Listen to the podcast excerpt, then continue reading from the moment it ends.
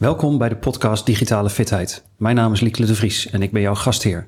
Bij mij zijn Martijn Aslander, de co-founder van digitalefitheid.nl en Simone Hane, onze zeer gewaardeerde gast.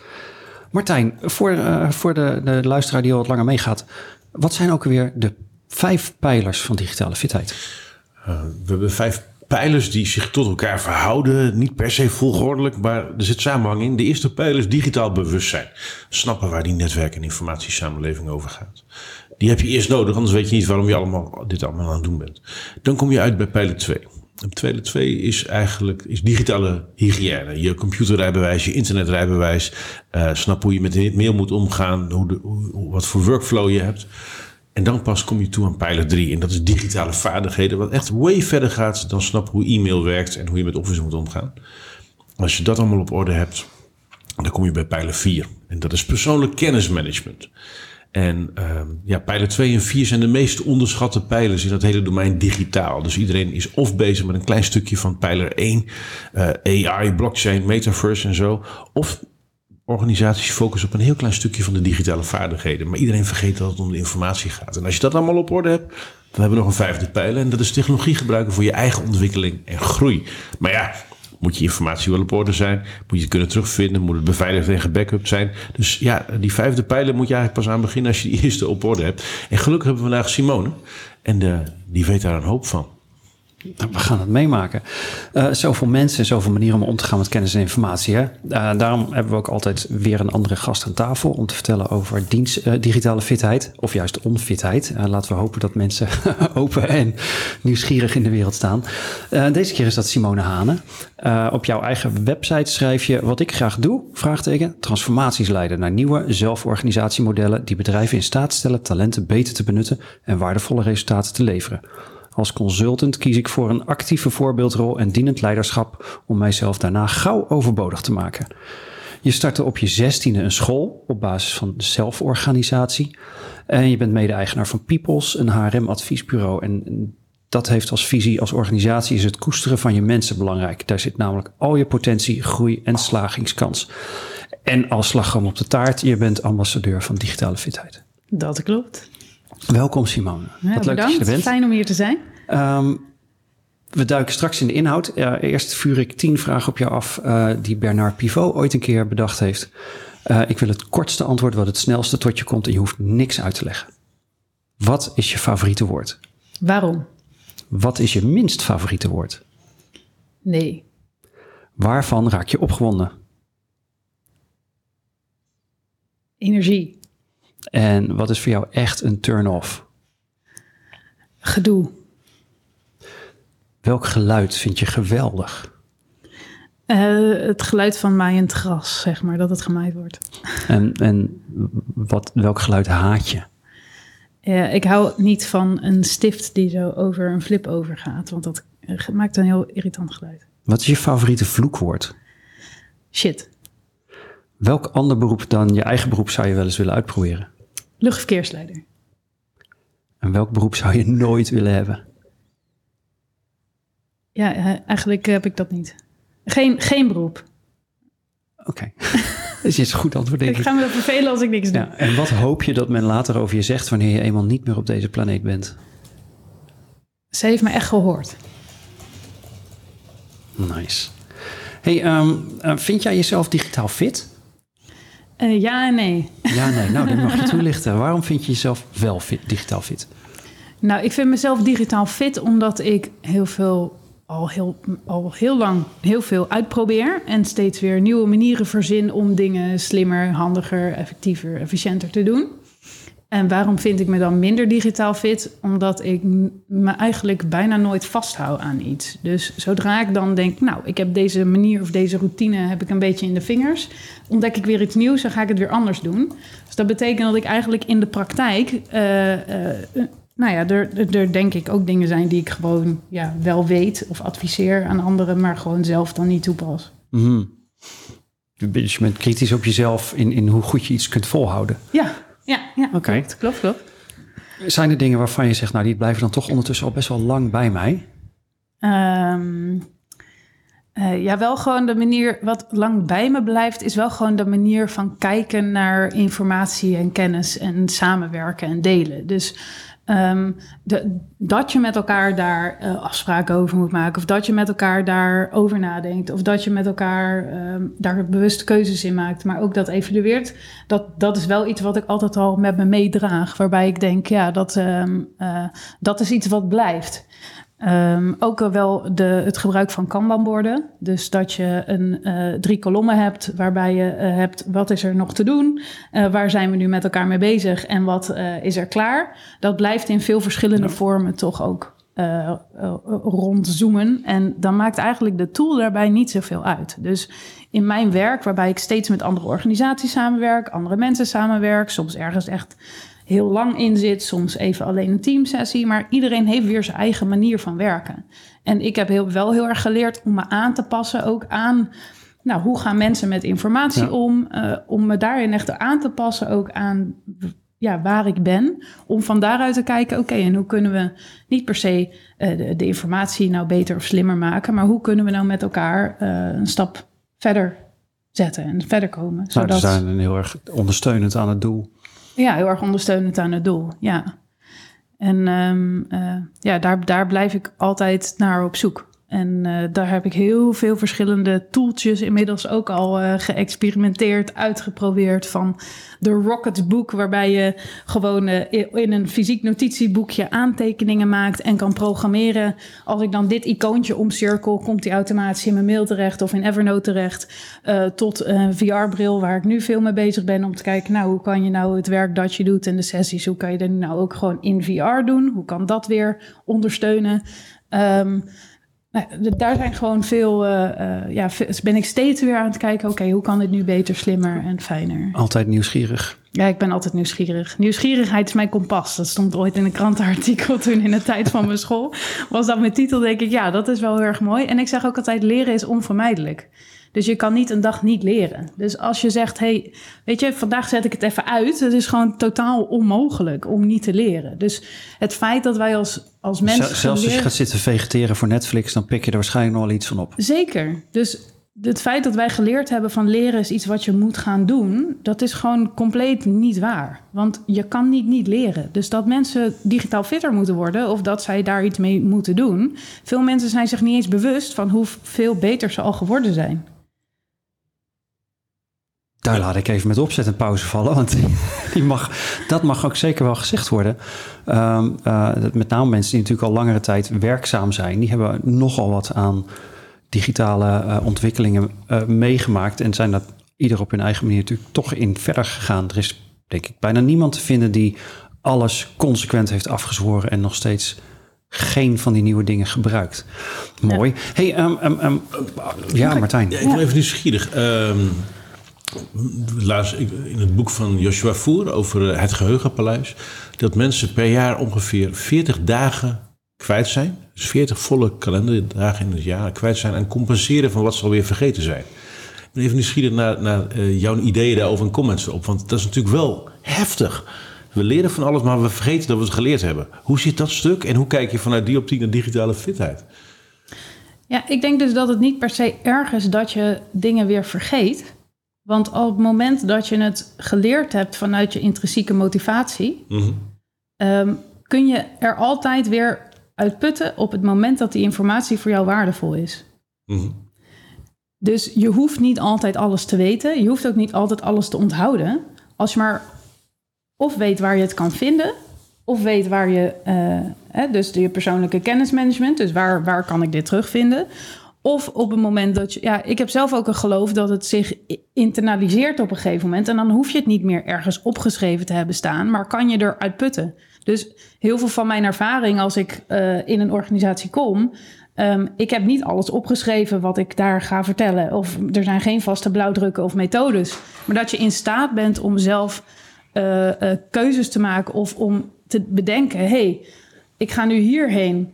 Of ik ben nu hiermee bezig. En de vraag, belangrijkste vraag daar is: um, X, dan moet je zelf weten, oké, eh, waar kan ik dan vervolgens X ook weer vinden in mijn eigen database? En of dat dan dus op je computer is, of dat dat in je hoofd zit, of dat, ja, bij mij zit het ook veel in mijn hoofd, want uh, ja, dat doet, mijn geheugen doet dat gewoon. Uh, mijn persoonlijk kennismanagement gaat vooral om het terugbrengen van herinneringen. Um, dus als ik in mijn computer kijk, uh, dan kijk ik liever, scroll ik even alles wat ik ooit gedaan heb door. Want dan, je associatief, uh, associatief, je triggert eigenlijk je, uh, je associatief vermogen. Ja. Dit is ook wel een van de dingen die in die wereld van how to build a second brain ontgaat. Die, daar wordt echt gezegd, joh, dat hele persoonlijk kennismanagement, het zijn allemaal breinondersteunings tactieken, strategieën, tools die je helpen om beter te denken. Ja. Um, dus begrijpen hoe jouw brein werkt is denk ik belangrijker. Dus kijk, bij Peoples werken we onder andere met uh, de talentmotivatieanalyse, dus TMA. Uh, waarbij mensen een test wetenschappelijke uh, analyse invullen. Een vragenlijst is dat. Waarbij je um, eigenlijk leert welke drijfveren en welke talenten en welke competenties ook bij jou, bij jou uh, ja, in, Lijkt het in op, de, zitten. op de, de Gallup Strength Finder? Is het zo'n soort test? Of? Ja, en dan eigenlijk nog uitgebreider. Nog een keer? Ik ga dit opschrijven. TMA, talent-motivatieanalyse. Ja. En uh, een, van de, een van de weinige wetenschappelijk gevalideerde vragenlijsten. Ik ben eigenlijk nooit zo van de methodes. Mhm. Maar deze leert mij echt heel veel over mezelf. En ik merk ook dat ik die in samenwerkingen, maar ook in wat ik dus in teams of organisaties adviseer, uh, dat, ik, dat ik dat heel erg meeneem. Dus een van de dingen bijvoorbeeld uh, is orde en structuur. Hoe, hoe creatief ben je of hoe gestructureerd werkt het voor jou? Want op het moment dat jij stress ervaart, of dat er iets gebeurt, of dat er druk is, mm. dan zal je terugvallen op jouw persoonlijke voorkeuren. Mm. En dan kan je nog zo goed met elkaar afspreken: Goh, we gaan heel ordentelijk het op deze manier doen. Maar als jij een creatieveling bent en elke dag uh, denkt: joh, uh, ik zie wel wat ik ga doen ja. en ik ga het ook overal op inspringen, dan heb jij iets anders nodig in de afspraken om wel gestructureerd te blijven werken of om nou ja, om daarop te kunnen reflecteren. Terwijl als jij heel erg gestructureerd bent op zo'n moment, dan zal je 100 miljoen takenlijstjes gaan zitten maken om maar gewoon weer het gevoel te hebben van hé, hey, ik heb controle en grip. Nou, en zo zijn er nog uh, 44 talenten die daar die invloed hebben op hey, hoe leer jij, hoe ontwikkel jij, hoe kan jij informatie tot je ja. nemen, welke structurering werkt bij jou. Dus daar, uh, ja, daar, daar hou ik altijd ook rekening mee um, in ja, de keuzes die je daarin maakt. Ja, ik, vind, ik vind dat persoonlijk ook een, een leuk uh, aspect. En misschien niet van deze tijd, maar voor mij is dat het afgelopen half jaar heel erg aan de orde geweest. De Gallup Strength Finder, de, de Mind Time uh, denkvoorkeurentest, uh, de, de Kairos Cognition, die ik laatst nog weer tegenkwam. Um, het, vertelt je, het geeft je eigenlijk een, een beeld van jezelf uit een ander perspectief. En het maakt op een gegeven moment ook wat duidelijker van waar je eigen reflexen en voorkeuren liggen. Dat, want dat is het precies. Je kunt wel boos worden op jezelf als je stress ervaart en, en vindt dat je er onhandig mee omgaat. Maar je kunt ook uh, denken van oké, dus dit is kennelijk wat ik normaal gesproken doe als ik stress ervaar. Hoe ga ik hier nou het meeste aan hebben, bij wijze van spreken. En um, uh, krijg je een ander soort fitheid, een ander soort veerkracht. En ik dat, hè, dat is natuurlijk ook een onderdeel van de digitale fitheid. Dat je gewoon fysiek en mentaal ook enigszins uh, fit wordt of fitter wordt. Als jij nou zo schakelt tussen al die verschillende omgevingen waarin je je werk doet. En je bent zo nieuwsgierig en misschien ongeduldig met weer nieuwe maniertjes uitzoeken om dingen te doen. Hoe zit het dan met jouw informatieliquiditeit? Hoe goed kun jij alles terugvinden wat je nodig hebt? Ja, ik moet zeggen de afgelopen jaren wat minder goed. Omdat uh, ik een aantal jaren last heb gehad van zwangerschapsdementie. Uh, dus ja. ik merk dat daar ja, met het krijgen van kinderen uh, was dat voor mij best wel uh, gewoon mentaal. Mijn hersens zijn gewoon veranderd. En ik merk dat dat nu pas terug begint te komen. Ik, ik durf trouwens te beweren dat mannen ook last hebben van zwangerschapsdementie. oh. Op basis van eigen ervaring. ik weet het wel zeker. de, de hormonen en de ontwikkelingen in, in, in, de, het lichaam van een man, ook tijdens ook de postnatale depressie en prenatale depressies en zo, kunnen ook gewoon net zo goed bij mannen voorkomen als bij vrouwen. Maar nu gaan we, maken we een zijstap. Um, ik merk dus dat ik daarin heel erg uh, uh, dat mijn liquiditeit een tijd niet zo goed is geweest. Uh, dus ik moest echt alles helemaal opschrijven, want anders dan was het gewoon weg. Um, en dus ook heel gestructureerd op één plek en dat is het. Eh, dat maakt het niet altijd even, eh, voor mij maakt het niet altijd even, even ja, maakt het dan juist niet even liquide of zo. Nee. Omdat je, het gaat ook om in welke vorm het zit. Ehm, eh, wat, ik vind ook nog een verschil in de informatieliquiditeit die je als organisatie onderling hebt. Hè. Dus wij zijn met Peoples, werken we samen. We zijn eh, eh, met eh, nou, inmiddels zo'n 15 à 20 mensen die met ons om ons heen werk, werk doen. namens, voor, met, samen met Peoples.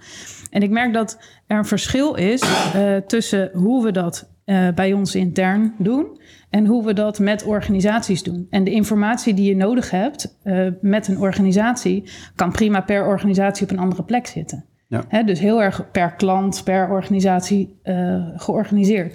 Terwijl wat bij ons gebeurt, ja, is echt nog wel zoeken. Want we zijn aan het groeien, we zijn ehm, aan het samenwerken. We, zijn, we kennen elkaar nu eh, anderhalf à twee jaar. En je merkt dat ieder heeft zo zijn eigen gewoontes en zijn persoonlijke workflow. De een voelt zich prettiger bij Google, de andere bij Microsoft. Weer een ander die zit juist heel erg in de workflow. En eh, hoe, hoe ga je dat nou met elkaar rijmen? Eh, we gebruiken daar Trello in en we zijn heel erg aan het zoeken. En daarbij ook mijn persoonlijke eh, rol. Wij werken bij Peoples in rollen, dus je hebt verschillende rollen. Er zijn geen managers, bazen, Nee, je bent niet een dat traditionele hiërarchische zijn geen- organisatie. Nee. we zoeken ook echt zelf naar hoe kunnen wij zelf nou zo innovatief mogelijk samenwerken om niet per se om innovatief te zijn, maar juist om ervoor te zorgen dat je met elkaar de dingen kan bereiken op een zo frictieloze manier. En ehm, ik denk dat, eh, dat het dus daarin eh, vind ik het nog zoeken naar welke tool helpt bijvoorbeeld ook. Ik heb een rol op financiën. Hè, hoe, hoe zorg ik ervoor dat we gewoon dingen kunnen betalen? Of dat je met elkaar ook de juiste groei kan doen? Of dat je investeringen doet? Hè, wat voor informatie is daarvoor nodig? Hoe lopen die stromen? Hoe zijn mensen dat gewend? Hoe ga je dan om met uren? Niet dat je wil gaan uren schrijven, want ja, dan heb je een hele administratie waar nooit niemand naar kijkt. Maar je wil wel kunnen kijken, hey, kunnen we het werk leveren dat we afspreken? Ja. En hebben we dan nog extra leuke mensen nodig of niet? Of hebben we nog bepaalde kennis of informatie nodig die wij niet in ons team hebben? Dus dat vind ik nog wel, eh, is nu heel erg zoeken. En hoe matcht dat dan weer met ieders persoonlijke workflow, die heel erg anders is? Want de een zit echt gewoon nog wel eh, op mail met documenten eh, ja, op die manier te werken. En een ander doet alles in Trello. En zo verschilt dat heel erg. En ik merk dat het niet per se erg is dat het verschilt. Als je maar weet dat het verschilt en waarin het verschilt. Precies. Nou ja, misschien zou zo'n digitaal werkmanifest, waar we met Tom van der Hoeven veel over praten, een, een leuke uitkomst kunnen zijn. Wat ik me af te vragen, eh, omdat je dit bewustzijn hierover hebt, neem jij van, check jij van tevoren bij de mensen die je aanneemt ook hoe hun digitale fitheid is? Dus is dat een element wat je meeweegt in hoe je mensen aanneemt en wie je aanneemt? Eh, niet per se hoe je aanneemt of wie je aanneemt. Maar ik vraag wel altijd aan mensen, wat ben je gewend? Ah, en, en, en, en wat voor vragen stel je dan? Want dan ben ik heel nieuwsgierig. Je vraagt gewoon wat voor apps gebruik je en eh, Ja. waar, ook waarom en zo? Ja, wat voor apps gebruik je? Welke omgevingen ben je in gewend? En, maar dat stel ik niet aan mensen die ik aanneem, maar dat stel ik ook aan de organisaties waar ik een klus voor ga doen. Ja. Ja. En dat vinden ze vaak dan heel raar, want dan zeggen ze ja, Dus, en, en ik neem aan dat het dan geen selectievraag is, maar een informerende vraag. Informerende dat je een beetje vraag. weet wat voor soort iemand er in jouw team bij zou komen. Ja, en hoe kan je de, de, hè, hoe iemand omgaat met eh, digitaal, hoe iemand omgaat met informatie, hoe kan je die dan weer aan laten sluiten op eh, hoe, hoe wij het met elkaar doen of hoe klanten het met elkaar doen. Mhm. En ehm, Martijn gebruikt vaak eh, de vier persona's. Misschien kun je die even nog een keertje Ja, de, de, de, toelichten. hè? ja, die hebben van Suzanne Verheijden geleerd. Van, Ja. eh, die ook in de uitzending Digitaal vaardig in de zorg. Ja, die zegt ja, je hebt eigenlijk een azelende eh, technologie. Nee, je hebt een eh, analoge idealist die eigenlijk zo weinig mogelijk met die computer wil doen. Daar heb ik nog een leuke opmerking over zo. Dan heb je de mensen die zijn aarzelende technologie gebruiken. Van nou, het is dat het moet, maar liever niet. Die twee groepen, dat is al een groot deel van de, van, van de workforce. 60 procent, 65 Ja, procent. zoiets. En dan eh, heb je de, eh, de, de, de digitale professional die vindt dat hij het allemaal kan. En eh, dan heb je de digitale enthousiasteling, die vindt zelf ook dingen uit. Waar ik laatst achter kwam, mensen gaan heel hard lachen. Ik ben natuurlijk een van de founders van digitale fitheid. Mark Meijnema, met wie ik het heb opgezet, die zegt... Martijn, eigenlijk ben jij een analoge idealist. Want ik zie jou zo weinig mogelijk met de computer willen werken. Je hebt eigenlijk de pest aan het ding. Ehm, en jij bent eigenlijk alles bellend aan het regelen. Dus eigenlijk ben jij eh, een, eh, een, eh, een analoge idealist. Wat super grappig is, omdat ik me kan voorstellen dat mensen denken... nou, als founder van digitale fitheid ben je waarschijnlijk een digitale enthousiasteling. Ja. Eh, maar ja, ik vind nog steeds... ja, bellen nog steeds fijner dan e-mailtjes typen. Maar, maar wat, uh, waar, uh, als we dan even op dat voorbeeld door mogen gaan. Uh, hè, vanaf de plek waar ik zit, zie ik iemand die dat misschien wel als voorkeur heeft, maar die inderdaad juist dan de technologie gebruikt om te ondersteunen als een extern geheugen. Uh, om te zorgen dat je in het moment ook. Het is dezelfde reden waarom je, je met de trein gaat en niet gaat wandelen. Dat duurt ja. te lang. Dus ja. die, die middelen die moeten dienstbaar zijn aan de missie en niet andersom. En wat, wat voor mm -hmm. persona zou jij zijn? Simone? Ja. Uh, ik vind het moeilijk. Je, want, als, als je zo nieuwsgierig bent, zou ik zo kunnen denken dat je een digitale enthousiasteling bent die voorop loopt. Ja, ik ben een beetje van beide. Want waarom ik een digitale enthousiasteling ben, is eigenlijk omdat ik gewoon heel veel tijd wil hebben, ook voor het analoge deel. Dus, uh, en voor het idealistische deel. Dus um, ik, ik dacht na over die persona's en ze raakten mij wel een beetje. Omdat het het idee kan geven dat je als analoge idealist of als digitale... Het is niet goed of slecht. Dat het, of starter. Hè, het dat is geen dat hiërarchische lijst of zo. Nee, maar soms kan het wel dat gevoel geven. En ik dacht, het is juist zo mooi om te kijken um, uh, aan iedereen in je bedrijf. Um, hoe kan je hen nou meenemen in uh, het voor hen fijner maken of voor hen leuker maken? Uh, niet per se om nou heel uh, de hele dag met knopjes en digitale dingen bezig te zijn. Mm. Maar hoe kan nou jouw proces gewoon zo makkelijk zijn, zodat je meer tijd over hebt voor mens? Dat is precies en waarom we dit gestart zijn. Ja, en hoe ik dus, want om te kunnen ondernemen in, in een BV heb je zelf ook een BV nodig. En mm. dus ik heb mijn BV ook Time of People genoemd. Want ik dacht, dat is één, gewoon tijd voor mensen en menselijkheid. En de kracht ook die we als mensen bezitten. Maar twee, wat doe je met de tijd van je mensen? Dus hoe zet je de tijd van je mensen in? Um, en hoe zorg je ervoor dat ze de tijd die ze hebben, dat ze die ook gewoon besteden zoals ze willen? Dus in mijn ideale wereld zijn computers optimaal ons aan het faciliteren. Um, zodat wij uh, gewoon de menselijke creativiteit, empathie, uh, wat je te brengen hebt, dat je die zo goed mogelijk kan inzetten. En dat vind ik dus wel een zoektocht, omdat um, ik ook geloof dat eigenlijk um, uh, ongelijkheid zorgt voor meer gelijkheid. Dus hoe kan je nou ook de digitale fitheid op ieders persoonlijke uh, persoonlijk ja. laten matchen en in ieders persoonlijk laten ontwikkelen, zodat iedereen gelijkwaardig waarde kan toevoegen, zichzelf kan ontwikkelen, kan blijven leren. Van ja, oké. Okay, dus, dus op het moment dat je ook nieuwsgierig bent naar elkaar daarin en de vaardigheden, dan open je eigenlijk de, de, de meeste deuren om ja, elkaar zo volledig mogelijk te zien en dus zo gelijkwaardig mogelijk te behandelen. Ja, ik werkte drie jaar, had ik een samenwerking met een softwarebedrijf en we hadden een platform met een algoritme kunstmatige intelligentie. Dus een algoritme om taken te matchen aan mensen. Mm-hmm. En tijdens de coronacrisis was dat opeens ontzettend nodig. Want in de grote ziekenhuizen waren uh, ontzettend veel diensten op de COVID-afdelingen. Er waren gastheren, gastvrouwen nodig voor alle mensen die met corona aankwamen in die ziekenhuizen. Een deel kon gedaan worden door vrijwilligers. Maar hoe, in, hoe ga je dat nou met elkaar samenbrengen? Nou, dus wij uh, de platform implementeren uh, in een paar dagen. Ik heb uh, ontzettend hard gewerkt toen in die weken. Om ervoor te zorgen dat dus gewoon die bedden bemand waren. Dat er gewoon mensen koffie schenkten. Allemaal middels een digitaal platform. Maar wat kom je daar dan dus tegen? Ook gewoon de verpleegkundige die niet weet waar de rechtermuisknop is. Ja. Um, die niet weet wat een browser is. Die niet weet ja. hoe, je een e hoe je een internetadres invoert. Dus voor mij de realisatie, je kan zeggen van, oh nou, dat is gewoon niet goed of dat is dom of dat is slecht. Terwijl waar het eigenlijk om gaat, is om te bedenken hoe kunnen we nou zo snel mogelijk iemand helpen om zich daar meer zeker in te voelen, zodat zij zo'n tool kunnen gebruiken. Omdat wat ze eigenlijk het liefste willen doen, is gewoon die mensen helpen die daar uh, met COVID in de bedden liggen. Dus het optimaal ontzorgen en faciliteren en het zo makkelijk mogelijk maken om dus tools te gebruiken.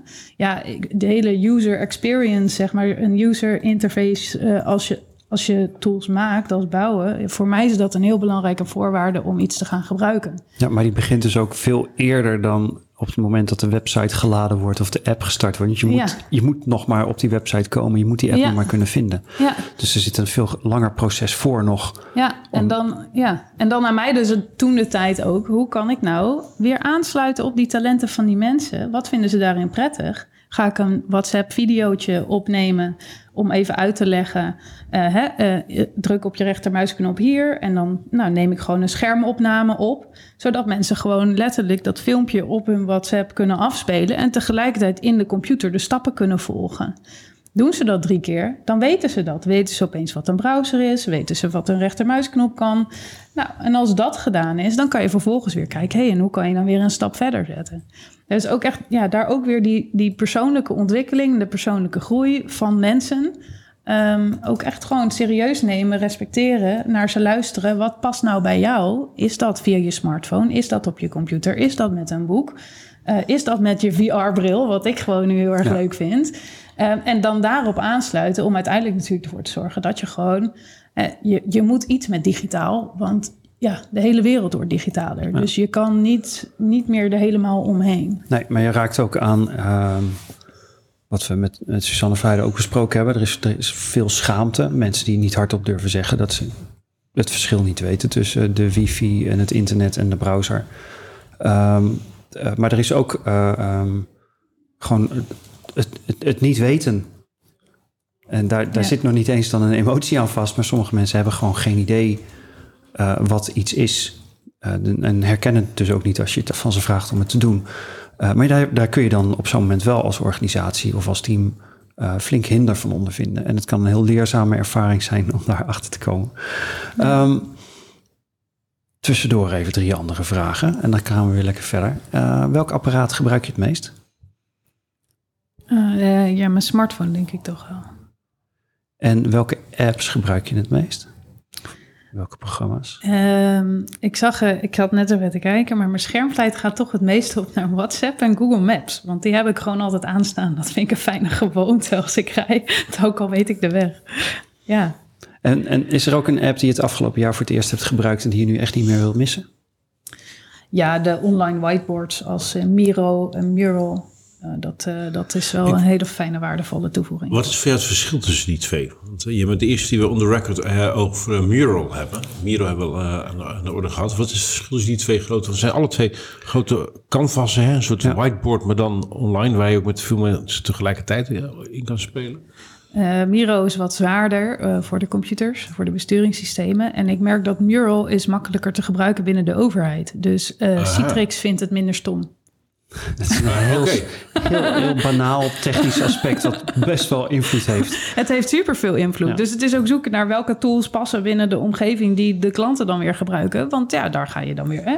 En- Ja. Ja, want allebei, laten we dat ook nog even voor de volledigheid doen. Miro en, en eh, Mural, jij zegt het zijn online whiteboards.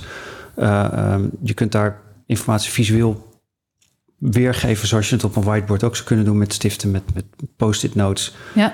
En je kunt daar ook met meerdere mensen samen in werken. Ja, ja en, en het kan nog meer. Je kan er ook leuke gifjes, battles in doen. Dus als je leuke plaatjes gaat zoeken en je kan er allemaal mooie challenges in maken om het ook weer leuker te maken. En ik vind het heel mooi ook om bijvoorbeeld, eh, tegenwoordig hebben we het ook over dat hele hybride werken. Dus wat ook heel goed werkt, is als je dus eh, live met een team zit en een deel zit online. Ik had de laatste een- voor een sessie voor eh, T-Mobile. Nou, daar was gewoon opeens, eh, had een aantal mensen hadden corona, of die zaten nog in quarantaine. En een deel was daar. En het ging over hybride werken. Toen dacht ik, ja, we kunnen nu wel gewoon met deze vier mensen de hybride werken afspraken maken met het team. Maar als de rest van de zeven thuis zit, ja. Dus ik heb in vijf minuten een, eh een eh, muralbord opgezet. En eh, vervolgens Teams opengegooid. En toen heeft een deel op een online whiteboard meegedaan. En een deel op een fysiek whiteboard. Je maakt een fotootje van de kolommen op het fysieke whiteboard. Die plaats je in dat bord. En je hebt alle informatie op één plek. Dus zij hadden met elkaar uiteindelijk eh, eh, waren ze Ja. tot afspraken gekomen. Eh, heel hybride. Dus ehm, ja, dat vind ik dus ook mooi dus aan dat iedereen toch iets makkelijker met die tools aan de gang gegaan is. Ehm, en wat ik mooi vind trouwens nog aan, aan die online whiteboards zoals Mural en Miro is ook om ehm, bijvoorbeeld als je dus een ontwikkeling gaat doen of je gaat een teamdag doen of zo, om daar ook echt visueel weer te geven. Wat gaan we nou met elkaar doen? Dus, dus om echt visueel te maken voor de beelddenkers, super fijn. Dus gewoon Ja. in aanvulling op elkaar. Niet alleen maar een geschreven overzichtje met bullet points en tijdstippen, maar ook Ja. gewoon in beeld. Ja. in beeld, het proces. Hey, Ja. ehm, eh, ehm, De derde vraag. ehm, had ik nog een derde vraag? Nee, dat was de derde. Ah, de derde. Eh, nee, ik wil even terug naar eh, wat je voor jezelf doet en, en ook met Peoples. Is heel erg nadenken over hoe mensen samenwerken. En, en eventueel dus zelfs helpen om nieuwe organisatiemodellen te vinden. Of zelforganisatiemodellen. Je vertelt over je eigen werk dat je verschillende rollen hebt. Betekent dat bijvoorbeeld dat jullie holacratisch werken? Eh, Of ja, lijkt het daar dan op? Of, Ja, we putten nu uit, eh, uit S3, dus uit Sociocracy 3.0. Eh, dat de Holacracy ja, lijkt daar ook op. We putten uit Agile en Scrum. Ehm, ja, we zijn echt een beetje onze eigen manier aan het ontwikkelen. Eh, voor het eh, betalen en eh, belonen kijken, zijn we bezig met onder andere Baarda. Dus hoe kan je kijken, nou, hoe kan je ook flexibel gaan betalen? Ehm, nou, sowieso natuurlijk gewoon een eh, vierdaagse werkweek eh, en eh, vrijheid om te werken wanneer het voor jou past. We hebben- sowieso. Ze zegt dat alsof het echt helemaal vanzelfsprekend is. Ja, nou, ik, vind- ik geloof gewoon niet in dat je gewoon als je 40 uur ergens aanwezig moet zijn, dat je dan effectief en productief bent. En volgens mij zit er hier iemand aan tafel die je daar ook gewoon uit boeken weer slimme dingen voor kan zeggen, Martijn. Nou ja, het, het, het is natuurlijk heel raar, dat hele tijdruilen voor geld, als je erover nadenkt. Dat is gebaseerd op werken met je handen. Dat hebben we ooit in ingevoerd als een vervanging op, voor stuksloon. En toen werken we nog met onze handen. Dus het hele beloningsmodel wat wij eigenlijk hanteren, is gebaseerd op werken met je handen. Maar laten we eerlijk zijn, soms heb je gewoon in een uurtje tijd heb je gewoon een paar slimme, slimme ideeën. En soms heb je acht uur lang geen ideeën. Maar wij doen in, eh, ja, eh, in, in, in de wereld van werk alsof alsof die elke uur evenveel evenveel waard is. En, en dat is raar, want je denkt thuis, eh, eh, denk je aan dingen op je werk. En op je werk denk je aan dingen van thuis. Ja, hoe werkt dat dan? En dan denken we ook nog dat als we naar, in het gras naar de wolken zitten te kijken, we zijn aan het wandelen, dan ben je niet aan het werk, maar je zit niet achter een computer of in, een vergadering. Terwijl we weten dat ons onderbewuste eigenlijk veel meer dingen oplost dan ons bewuste. Dus ja, daar zijn we nog lang niet. Nee. Waar ik naar, naartoe wou is... ehm, eh, veel organisaties die je tegenkomt zijn op de een of andere manier hiërarchisch of semi-bureaucratisch. Want dat is namelijk hoe we het vroeger meestal inrichten. Eh, daar zit spanning op als je dat wil laten veranderen. Eh, eh, en, en, en in hoeverre heeft digitale fitheid daar ook een, een rol in? Hoe komt het daarin terug? Als jij in jouw werk, je zegt bijvoorbeeld, als ik bij een nieuwe klant kom, dan wil ik even weten welke systemen ze gewend zijn te gebruiken. En dan? Dan gaan ze stappen zetten, bijvoorbeeld om meer samensturing in te voeren of meer zelfsturing in te voeren. Raakt dat die digitale wereld ook? Ja, dat, dat kan. Ehm, kijk, wat daarin belangrijk is, denk ik, is dat je kijkt wat past hier. Dus welke cultuur is er? Waar zitten we in het land? Hè, dat maakt ook nog uit of je in Rotterdam zit of dat je in het oosten zit. Ehm, welke, eh, wat zijn mensen gewend? Eh, hoe digitaal is het werk dat mensen daadwerkelijk doen? Hè? Kijk, gaat het om een concern met bouwmarkten en werken daar gewoon mensen in de winkel? Ja, dat is gewoon heel anders. Als je daarmee het gaat hebben over talentontwikkeling en teamontwikkeling, is heel anders dan als je het hebt over een organisatie die juist heel erg kenniswerker is. Ehm, dus daar zijn gewoon veel keuzes in te maken. En het is ook niet voor mij of voor ons altijd zo dat het helemaal zelforganiserend moet. Of dat het zelfsturend moet. Wat belangrijk is, is dat je met elkaar het gesprek voert over hoe willen wij de dingen doen? Hoe komen de mensen hier het beste tot hun recht? En hoe kan het werk dat we doen dan zo waardevol mogelijk zijn? Dus waarom is waarom mijn lievelingswoord? Is om het bevragen van je gewoontes en van hoe je dingen doet, is eigenlijk het belangrijkste. En er is dus ook niet, ja, als peoples hebben we niet een blauwdruk. Wij zijn veel meer een partner waarbij we samen met jou gaan kijken, je team, je organisatie, jij alleen als programmamanager, maakt niet uit hoe je, hoe je heet. Wat kan je nou binnen jouw context doen, of binnen jouw organisatie doen, om een, een stap te zetten richting ehm, meer menselijkheid, waardevoller werk, eh, meer werkplezier. Want werk is zo'n groot deel van je leven. Dus als je daar niet op de een of andere manier voldoening uithaalt, of het nou leuk is, of het nou nuttig is, of je nou het gevoel hebt, ik kan ervan leren, eh, er moet iets in zitten. Eh, en dat is het uiteindelijke doel. Dus als ik daar dan kom, hè, terug naar de digitale fitheid, het is een aspect daarin. En kom je erachter, eh bijvoorbeeld binnen een aantal, binnen een van de ministeries waar ik wel eens kom, ehm, waarbij ja, mensen inderdaad heel erg veel naar elkaar blijven mailen. Er ontzettend veel. ehm, ja, eh, iedereen moet er iets van gevonden hebben en iedereen moet er iets van gezegd hebben. Eh, nou, de informatie is dan heel erg verspreid. Er zijn verschillende versies. Het gaat allemaal langs elkaar heen. En dan kijk ik, wat kan je nou hier doen om ervoor te zorgen dat er bijvoorbeeld meer vertrouwen is? Uh, of dat er meer van uitgegaan wordt van een ieders professionaliteit. Dat zijn heel andersoortige gesprekken dan hoe digitaal fit ben je. Ja. Maar ze hebben wel invloed daarop. Dus daarom denk ik ook de vijfde pijler, persoonlijke groei. Um, individueel en in de sessies gaat het natuurlijk uiteindelijk ook om... oké, okay, en hoe werk je dan samen? En daar horen ook digitale tools bij. Ja. En dat gaat dan ook om je persoonlijke effectiviteit. En ik vind het dus een zoektocht, hè, waarom ik graag uh, nu ook samenwerk uh, met digitale fitheid als ambassadeur.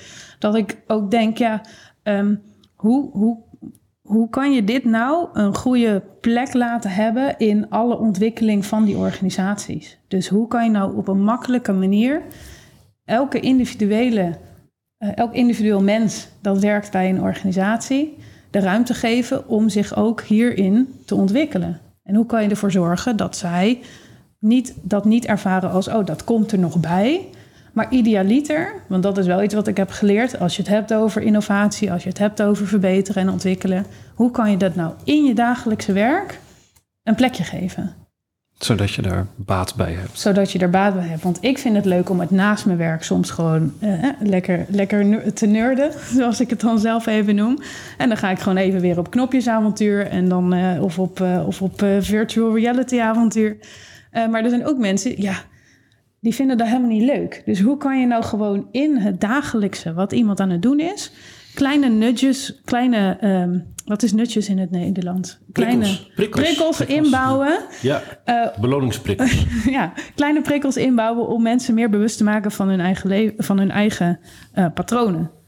En dat is wel een gedachte als we het dan hebben over digitale fitheid en de toekomst daarvan. Als ik naar de toekomst daarvan kijk, dan denk ik ja, zou er niet iets te ontwikkelen zijn waardoor je, nou, ik had verschillende ideeën. Eentje is bijvoorbeeld, kan je niet iets ontwikkelen wat meet wat jij gewoon doet? Dus je toetsaanslagen en je muisbewegingen, als je die nog gebruikt, uh, al dat soort dingen.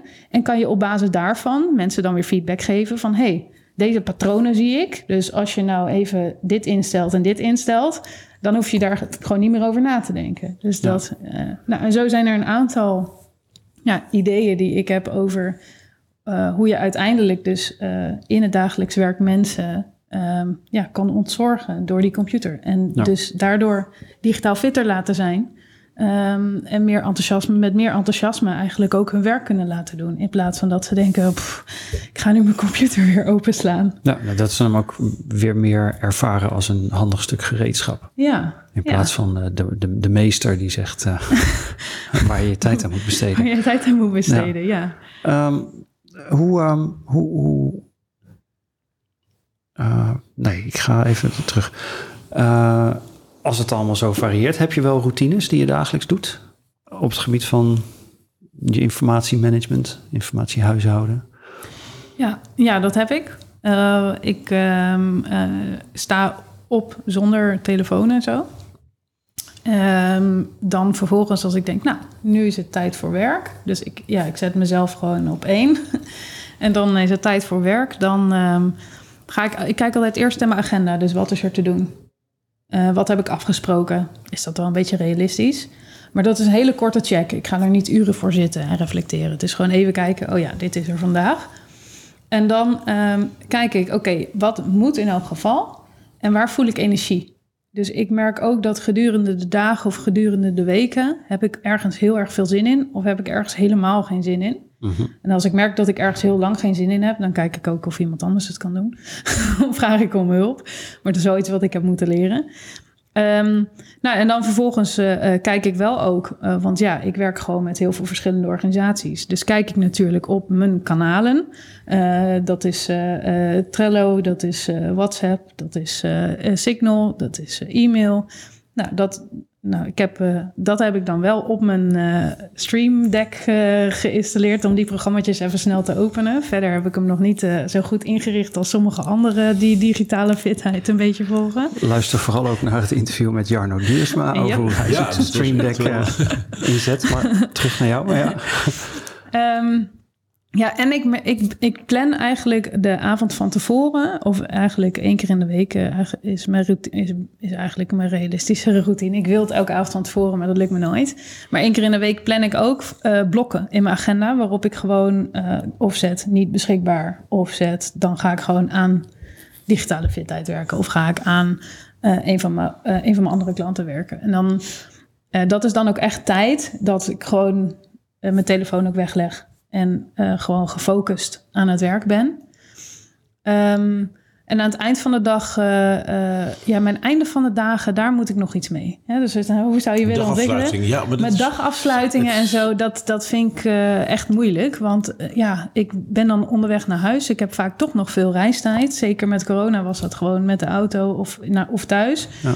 Ehm, die dagafsluiting blijf ik lastig vinden. Dus ik heb dat ook maar gewoon nu voor nu eventjes geaccepteerd dat dat zo is. Ik denk dat dat ook al een waardevolle dat- beslissing is. Ik denk dat, dat, dat, maar dat geldt voor veel meer, meer Ja, mensen. Je Ik, kunt ik, wel van alles van jezelf vinden, maar als het niet kan, dan kan het niet. Nee. Ja. Daar, heb ik een, eh, een oplossing voor. Ik weet niet hoe duurzaam die is, maar ik doe het nu een tijdje. Ik heb een, een, eh, een soort eh, ja, e-paper een- een notepad, zeg maar. Dus een soort Remarkable. Ik heb nu de Supernote. En eh, ja, dat is een soort e-inkscherm met een pen erbij. En wat ik merk als ik s'avonds in bed ga liggen... De telefoon ligt niet meer in mijn slaapkamer, dus het is geen apparaat. Maar dit apparaat, daar kan ik alleen maar op lezen en schrijven. En wat ik s'avonds doe, is met die pen erbij, doe ik een breindump voordat ik ga slapen. Dat duurt soms maar drie, vier minuten. Maar ik pak dat ding voordat het licht uitgaat en ik schrijf mijn hoofd even leeg. Van wat is er die dag gebeurd? Eh, waar moet ik morgen aan denken? En op die manier eh, doe ik eigenlijk een fysieke breindump.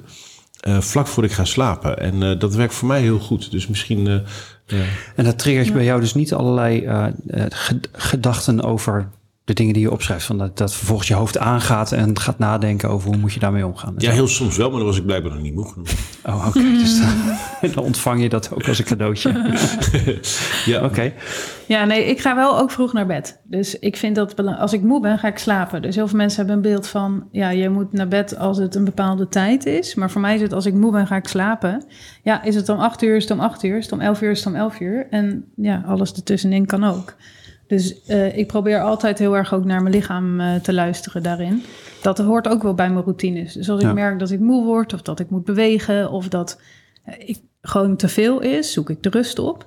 En ehm, regelmatig ook een rustdag inplannen. Dus een dag waarop ik thuis ben, waarop de kinderen er niet zijn. Of een dag waarop ik door een stad mag zwerven. Of ik probeer regelmatig zwerftijd of niet weet-tijd in te plannen. Of wandelen door de natuur. Omdat ik dan merk dat echt mijn hoofd ook tot rust komt. Ja. En ik daarna ook weer veel effectiever eh, kan werken. En dat heeft ook een tijd geduurd voordat ik erachter kwam dat dat voor mij goed werkt. Ehm, Maar daarmee demonstreer je ook weer dat, dat digitale fitheid samenkomt met mentale en fysieke fitheid. Want dat is denk ik wat hier gebeurt. Als je meer en beter slaapt, dan eh, ben je gewoon op allerlei vlakken fitter en actiever. Ja, en die routine, routines plan ik dus ook wel in in mijn agenda. Dus eh, dat is ook wel iets wat ik doe waarvan als ik merk, hey, ik, ik raak te vol. eh, dan is een braindump inderdaad iets wat heel erg helpt. Maar is het ook gewoon inplannen. En dan hoef je er niet eens altijd aan te houden. Als je maar bewust bent van, oh ja, even wandelen. Of even, eh, even een rustmomentje, even mediteren. Ik ben, probeer nu te mediteren met mijn, eh, met mijn VR-headset. En dan heb ik zo'n band erbij die mijn hersengolven meet... om te kijken of ik dus op de juiste manier... en op de juiste hersenfrequenties uiteindelijk... nou ja, die leert jou om nog beter te mediteren... Ja, ik vind dat nog echt heel erg lastig om dat in mijn dag in te bouwen. Ja. Dus ehm, eh, ja, ik heb wel het gevoel dat ik heel veel routines heb of manieren waarop ik dingen doe. Alleen ze veranderen gewoon continu. En ik vind het ook altijd moeilijk om me eraan te houden. Dus, maar dat, ja, dat komt ook als we dan terug naar de, gaan naar die TMA en die talentenprofielen. Is dat ik, ik ben gewoon niet per se een volhouder, maar eh, ik kijk steeds, oké, maar hoe kan dit slimmer? Hoe kan dit anders? Hoe kan het weer beter? Ik denk dat het voor een een deel van de luisteraars ook gewoon heel fijn is om te horen. Omdat je, je zou maar zo de indruk kunnen krijgen dat je op een gegeven moment als professional af bent als je bepaalde routines down hebt. Terwijl, eh, zoals jij het nu omschrijft, is het ook gewoon duidelijk. Iedereen is een mens en, en ieder mens ontwikkelt zich. En niet alles is op het, elk moment precies de perfecte manier. Nee, Ehm, ik ben nog wel nieuwsgierig naar die VR-headset. ja. Ehm, eh, en en binnen de context van, van waar we het vandaag over hebben, digitale fitheid en het werk wat je doet, werk in eh, teams en organisaties helpen om beter samen te werken. Wat, wat brengt de VR-headset jou? Wat verwacht je daarvan? Wat zie je zo al vrij letterlijk in, die VR-headset gebeuren? Ehm, ja, ik vind het, eh, waarom ik het interessant vind, is hoe kan je nou de virtuele wereld en ja, zoals dat dan heet, immersive, immersive technologies, dus eh, eh, eh, over onderdompelende technologieën is het dan denk ik in Nederland, dus dat je er helemaal in kan verzwelgen. Ehm, ik vind het heel erg mooi om te kijken wat voor extra dimensie brengt dat nou op het werk wat we in de echte realiteit doen. Dus wat ik aan het onderzoeken ben, ik heb een ruimte ingericht die heel realistisch is, waarbij we gewoon een eh, teamtraining kunnen doen als het gaat om talenten. ehm, die er echt zo uitziet als dat ik ook gewoon een trainingsruimte zou inrichten als ik een dag met een groep zou werken.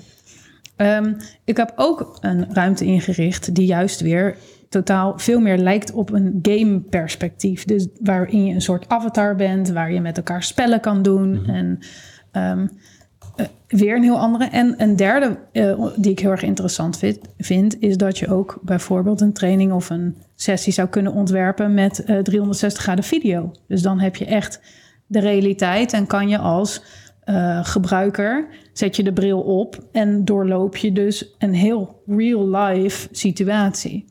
Nou, en ik vind die drie eigenlijk heel erg interessant om te kijken hoe, waar voelen mensen zich nou comfortabel bij. Ik heb bijvoorbeeld een, een virtuele borrel georganiseerd bij een ministerie. Om, en ik dacht, ja, welke ga ik dan kiezen? Welk platform ga ik dan kiezen?